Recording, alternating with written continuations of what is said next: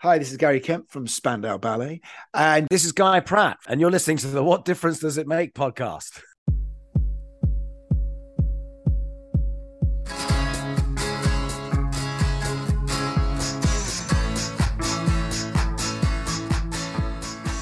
Hey, Holly. Hey, Dave. What's happening today on the What Difference Does It Make podcast? I'm feeling sawsome yet again. As sawsome, or maybe even more sawsome than I did last week when we spoke with Nick Mason of Nick Mason's Saucerful of Secrets. How are you doing? You're sticking with sawsome. Oh, very good. Well, yeah, fun fact he's more Spandau Ballet than Pink Floyd. So I think she is very excited about today's episode because who do we have in our neighborhood today?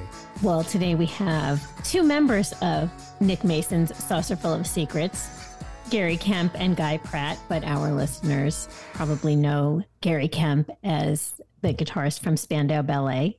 And when you say uh, our listeners, you say yourself. That may very well be, but I know that we have some listeners like me who know Gary Kemp from Spandau Ballet. And also, we spoke to him last year when he released his solo album Insolo. So we're speaking with him today and with Guy Pratt. He's been playing with everybody, including Pink Floyd. So he is well versed in the music he's playing with Nick Mason. Yeah, as we get into this episode, you'll find out that uh, Holly and I really weren't necessary for this podcast. We just kind of lobbed the ball their way and they uh, just kind of lobbed it back and forth between themselves. And occasionally they tossed it to us. But for the most part, this is the Guy and Gary show.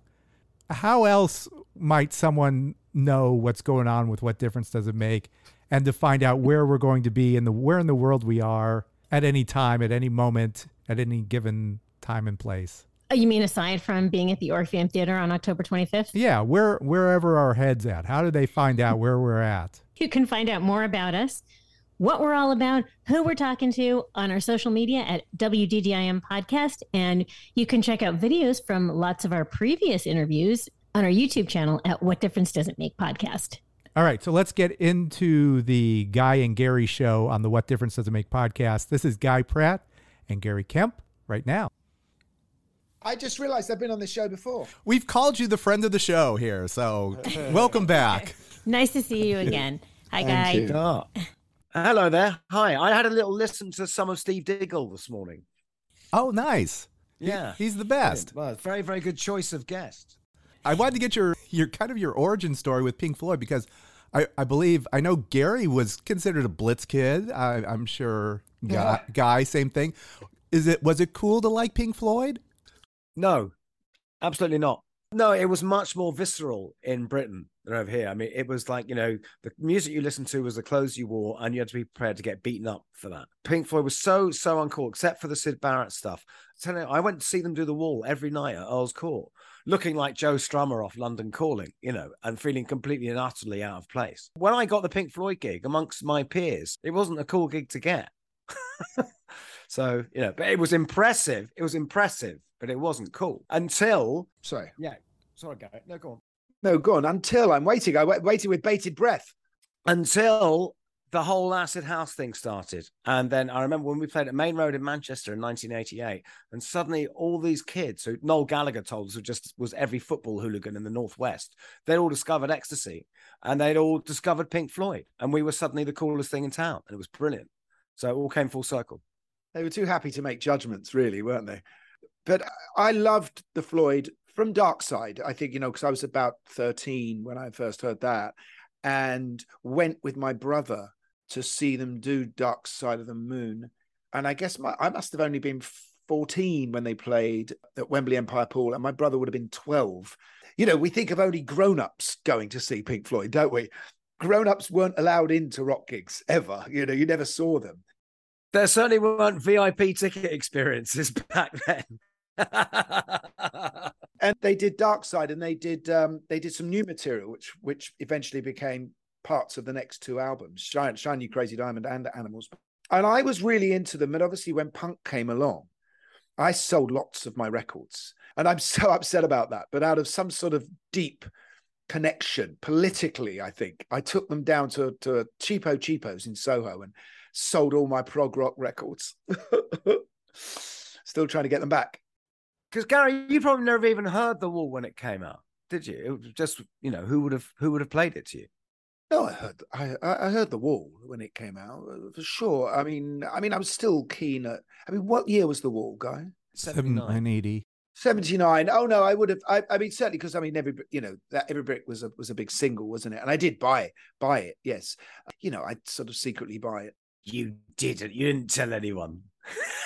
i did i did i i do have the copy of the wall but the early stuff Meddle where Meddle come, came into my life was definitely the old grey whistle test because which is a fantastic tv show we used to have on bbc two and it used to have lots of it was a sort of art music show and it had pr- progressive groups on it and well, it was for albums. It was based on albums rather than singles. That was the point. And there was a famous video that went with one of these days. Cartoon ballerinas. Do you remember that guy? Yes, it was done by Ian Emes, and it was actually done for the band. But um, they never. I don't think they used it live. We used it with David on the last tour, and I think that was the first time it was ever actually used alongside that song in concert. And because of that, I bought the Meddle album, and of course, Echoes. You know, it's just it's part. It's part of you know whenever you turn up at people's houses late at night, and people of a certain age in double denim, they'd be playing Echoes, which is a phenomenal piece of music. So, did you ever think all these years later you would be playing with him? Mm-hmm. Imagine if he, he said yes. He he did it. He did it first. I have to say, guy, because the, the first, and I, you know all these stories. He knows everything about me. To, to say, so if he's got a bored look on his face, it's because he's heard it hundreds of times.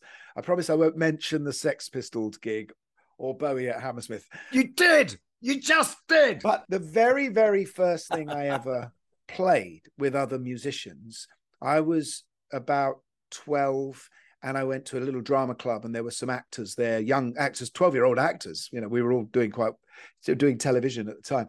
Uh, Phil, Phil Daniels was one of them and a guy called Peter Hugo Daly. And We all went down to this kind of counterculturalist's house. This kid was parents with these wild counterculturalists. And um, we went down into the basement and he had a keyboard and we brought our electric guitars down and we jammed Set the Controls to the Heart of the Sun all, all day. That was the only track we wanted to play. And uh, that's one of the songs we do every night.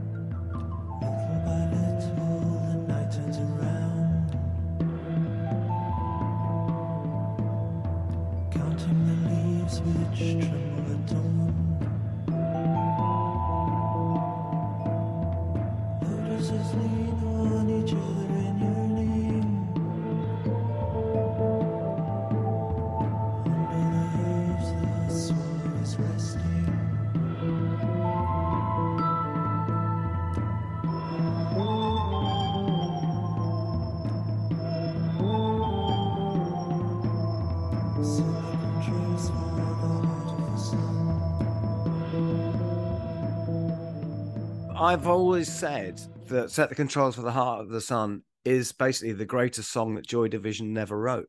You could stick it in the middle of Unknown Pleasures, and you wouldn't bat an eyelid. Do you know? It it's it's the most per- it's the first piece first piece of post punk. I would say too long, obviously, by about ten minutes, but But it's that bass riff, it's that riff, isn't it? The guitar riff. It's like a, uh, which, which you can, you can imagine Peter Hook doing, couldn't you? you can so imagine Ian, Ian Curtis, little by little, the sun turns around. You know, it's it's pure Joy Division. Sorry, do you want to do you want to butt in and ask any questions at any time? Feel Free, you know. Because we'll just go, you know, we'll just go. That's the problem. Talking with Guy Pratt and Gary Kemp of Saucerful of Secrets. We need to take a break every once in a while, so why don't we do that right now? Hello, Pantheon podcast listeners. Christian Swain here to tell you more about my experience with Raycon earbuds.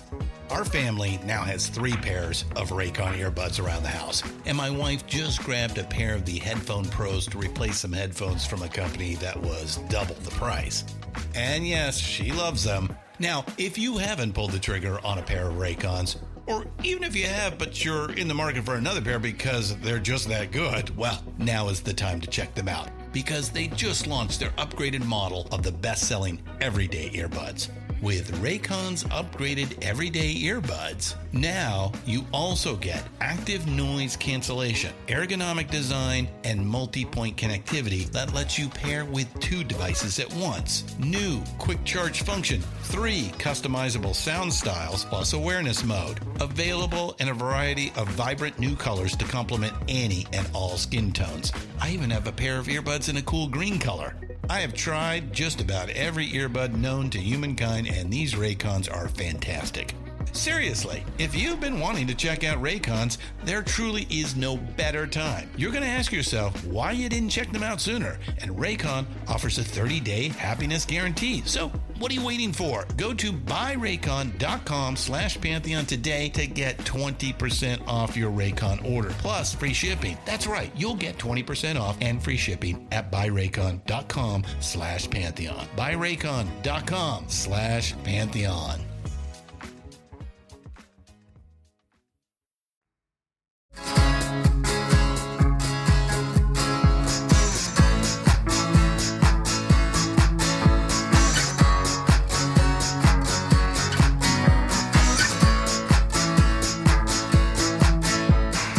Welcome back to the What Difference Does It Make podcast and our guests, Gary Kemp and Guy Pratt. You guys do have a podcast. I don't know if you realize that together. Um, and I listened. I, I- you know, you got a great first guest. We realize that. yeah, yeah, exactly. Well, most of the time you're interviewing uh, contemporaries, and it's kind of nice when you were talking to. Yes, called Rockonteurs, and yes, and it's the number one music podcast in Britain. We're Uh, fans. on the podcast, you did mention like that uh, "See Emily" play by Bowie was your entry into uh, into Floyd. Who who bought Pin Ups? Yeah, I mean that was I was just saying, guy, because I think I've said that before that we, you know, See Emily Play was the Bowie version was the first version I ever heard. No, I know, and you and you do. I mean, and there are definite, you know, you can hear the Ronson in the way you play it.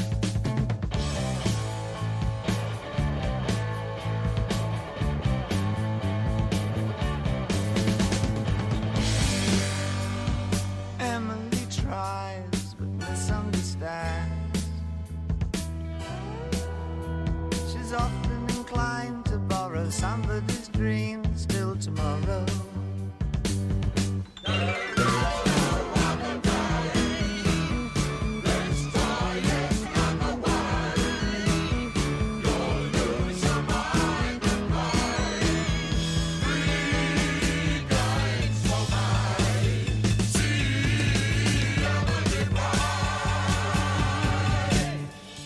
I took some of the there's one particular riff that he plays on Pin Ups in See Emily Play that I still use today uh in the show I you know I, you know, I think Syd Barrett and Bo there was a link between Syd that Bowie picked up on that Johnny Rotten, Rotten picked up on that all of those sort of post-punk chaps you're talking about guy that they all had that element of Syd No, absolutely. But also, I think there's the thing where, which is quite important about Pin Ups, which might get overlooked, which is because when I discovered The Who, which was 70s Who, was fantastic rock band, and you go back and listen to those old singles, which are amazing, but it's the 60s group.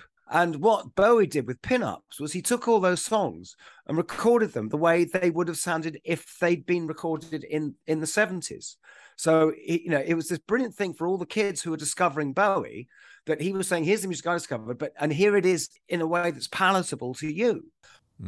except his version of Can't Explain sounds like you put the 7 inch on and played it at 33 doesn't it it's fantastic Yeah, but it is metal. It is metal, you know, and can't explain is a metal song, really, isn't it?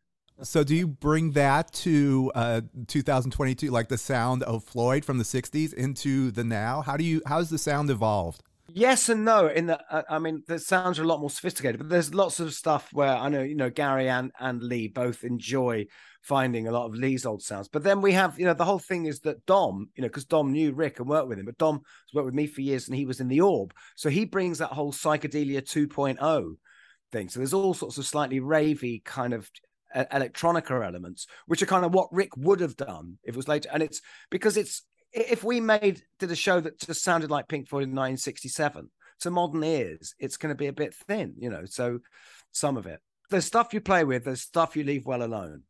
you know when we first got together with nick we were all very much individuals and and, and musically and that we would want to express ourselves musically and creatively and it wasn't a tribute group You know, we're not Australian Pink Floyd who try and emulate every single note and intake of breath. So I think you know that that freedom that we had with the arrangements and with the with the parts was um, was from Nick, obviously, because it's he's allowed to do it. You know, he, he, it's his band; he can express it. But the, but the other thing we wanted to achieve in this band was to get across some of Nick's personality, and it is true to say that David and Roger present a rather sort of heavier lot of it, sort of deep gravitas in their music, you know, and seriousness. And it seems to have got more and more serious as people have looked back on it over the years.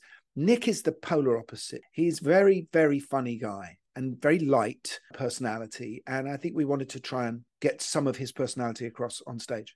Absolutely. But there's also the point that because we're doing that early Pink Floyd, the whole point of that early music was it was all very freeform and very expressive. And and like you know, we we've been listening to lots of bootlegs to learn the songs because they because they didn't play it the same every, you know, or twice, often with a lot of it.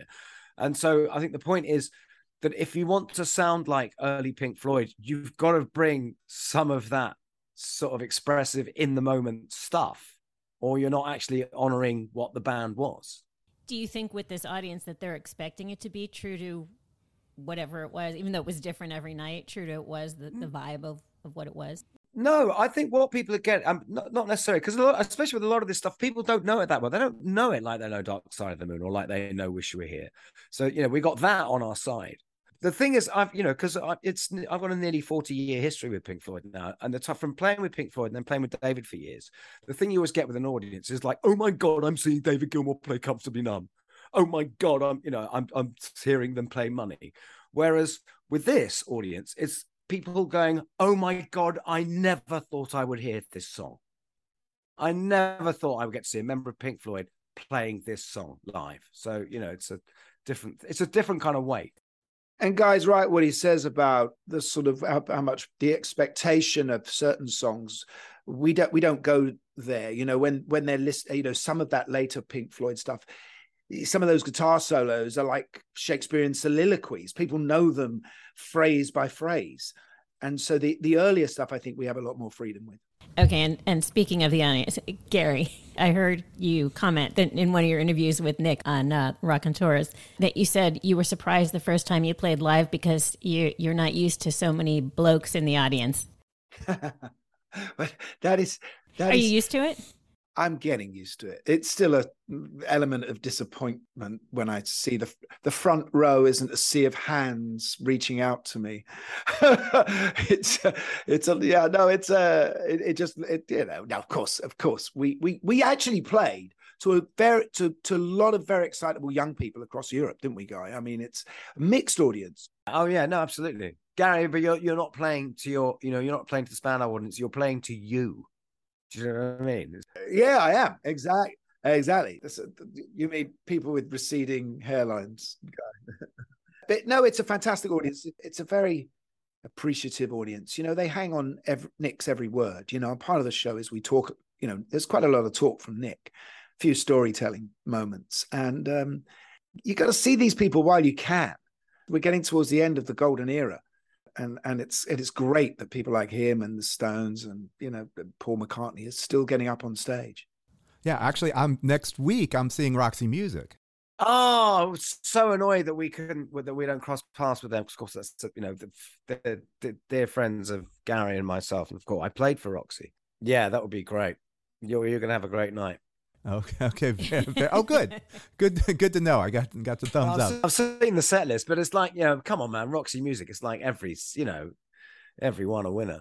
Well, I mean, you, Guy, you have a theory, don't you? They sort of invented that lead bass sound. Uh, have I? No. What do you think? You did you did you say? Uh, was it was it Love Is the Drug? I can't remember. You said was one of the first types. No, Love Is the Drug is the birth of disco bass, of proper disco bass.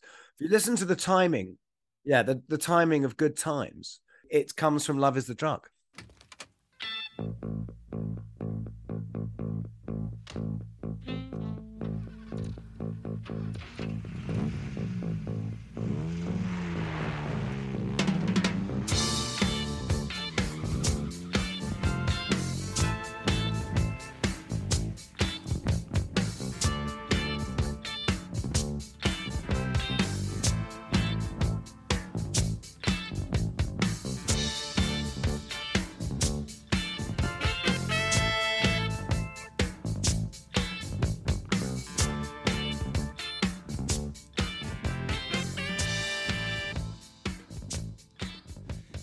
Um, which is funny because Chic based themselves on Roxy Music.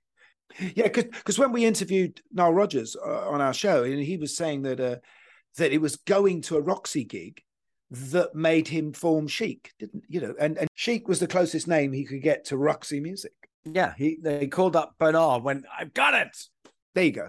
I knew I was right somewhere. Amazing. That's the nicest Exactly. compliment you could pay Nile Rodgers to say that about you. Right. Uh, he's still work, he's worked with Brian ever since. You know, since I mean, I've worked with Brian with Nile. He's worked with him for years and years and years. Very nice. Anyway, sorry. No, that's quite all right. No, I, well, I, I guess we could steer it back to, to Nick Mason. You you had mentioned on uh, on your podcast that you know there was a new Pink Floyd song that came out, and it- Yes. and you were in the studio, and you mentioned that it wasn't until Nick Mason sat behind the kit that's like, oh, we have Pink Floyd here. Yeah. What was it? What It is- was it is- that? It's there's a thing with Nick, and I, it's really interesting because Nick is now getting this appreciation amongst drummers in the same way as it kind of came to Rick Wright quite late from keyboard players, but he's getting this appreciation now in the same way as Ringo didn't get it, and for years when suddenly all these musicians are going, hang on a minute, because the, you know that that Nick has this, th- you know, because I know because dr- you know drummers lose their minds over Nick now. I've played with him so long, I've kind of taken it for granted. You know what a privilege. He just has this weird, this loping time thing, which is fantastic, which is what makes things Pink Floyd. You know, it's like it's it's just so I don't know, oozy and sexy. Bill Bruford said a really funny thing because the, the joke with Pink Floyd is it's always is is that everything is so slow. My joke is, you know, David Gilmour was the only person I've ever played with who actually slows down live rather than speeds up, and nothing is actually ever slow enough. So if it was up, if Comfortably Numb was played at the tempo he wants it, I'd still be at the Albert Hall from 2016. Um, but Bill Bruford said when he was on our podcast, said, you know, he said the thing with Pink Floyd is they're not actually as slow as you think they are, which I thought was a really interesting observation. Yeah, I mean, it can be those tom tom fills when we know we've got to come in on beat one as the as the as it ends can be quite glacial, can't they? And, and- and, uh, and that's actually that's actually the beauty of it, I think. But in the other way, so the Syd Barrett songs are kind of like something like Bike is uncountable. Every verse is completely different, and it's bad. And Gary and I had to like rack our brains because we've got to sing it. You've got to pay attention. Da, da, da, da. To Nick, it's nothing. Just sails straight through it. You know. I've got a bike, you can ride it if you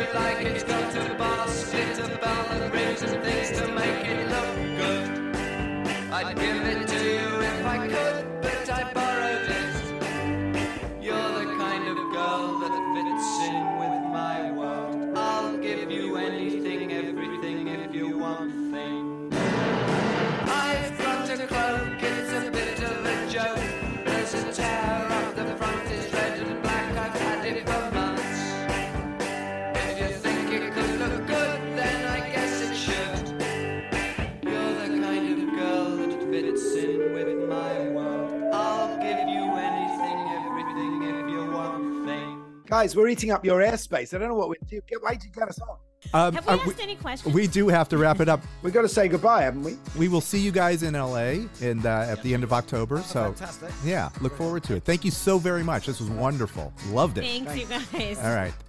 So Gary and Guy seem to have a good time. How about yourself, Holly? I had a great time. I could listen to them all day. Okay, well you can on their Rockonteurs podcast. I had a great time, and I was really pleased to be able to give them a platform for their shenanigans. Sure. Hopefully our listeners had a good time. If you did, this is just a little snippet of what we do every week, every Friday. So please subscribe. Follow us on social media. I'm not sure where we are. Where on social media can you find us? I'm shocked you don't know this yet, Dave, but we are at WDDIM Podcast and on YouTube at What Difference Does It Make Podcast. Oh, WDDIM stands for What Difference Does It Make? We hope to be in your headspace on Fridays whenever we drop our new episode. So until then, this is Dave.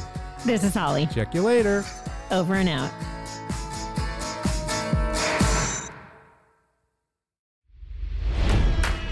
It's NFL draft season, and that means it's time to start thinking about fantasy football. FantasyPoints.com features industry leading experts and prognosticators using proprietary hand charted data to help you score more fantasy points. FantasyPoints.com is the place to go for whatever kind of fantasy football you play. Whether you play fantasy football, daily fantasy sports, or do a little bit of everything, Fantasy Points has the meticulously researched content to guide you to victory. And why wait for the fall? Fantasy Points also covers the new spring football league, the UFL. Join the guru, John Hansen, Scott Barrett, Joe Dolan, and other massive names in the fantasy football universe with an exclusive offer. Use code Pantheon for 15% off any fantasy points package, including the all in package, with access to every article, tool, and data nugget that Fantasy Points has to offer. That's fantasypoints.com and code Pantheon for 15% off at Fantasy Points. Fantasypoints.com. Code Pantheon. Score more fantasy points.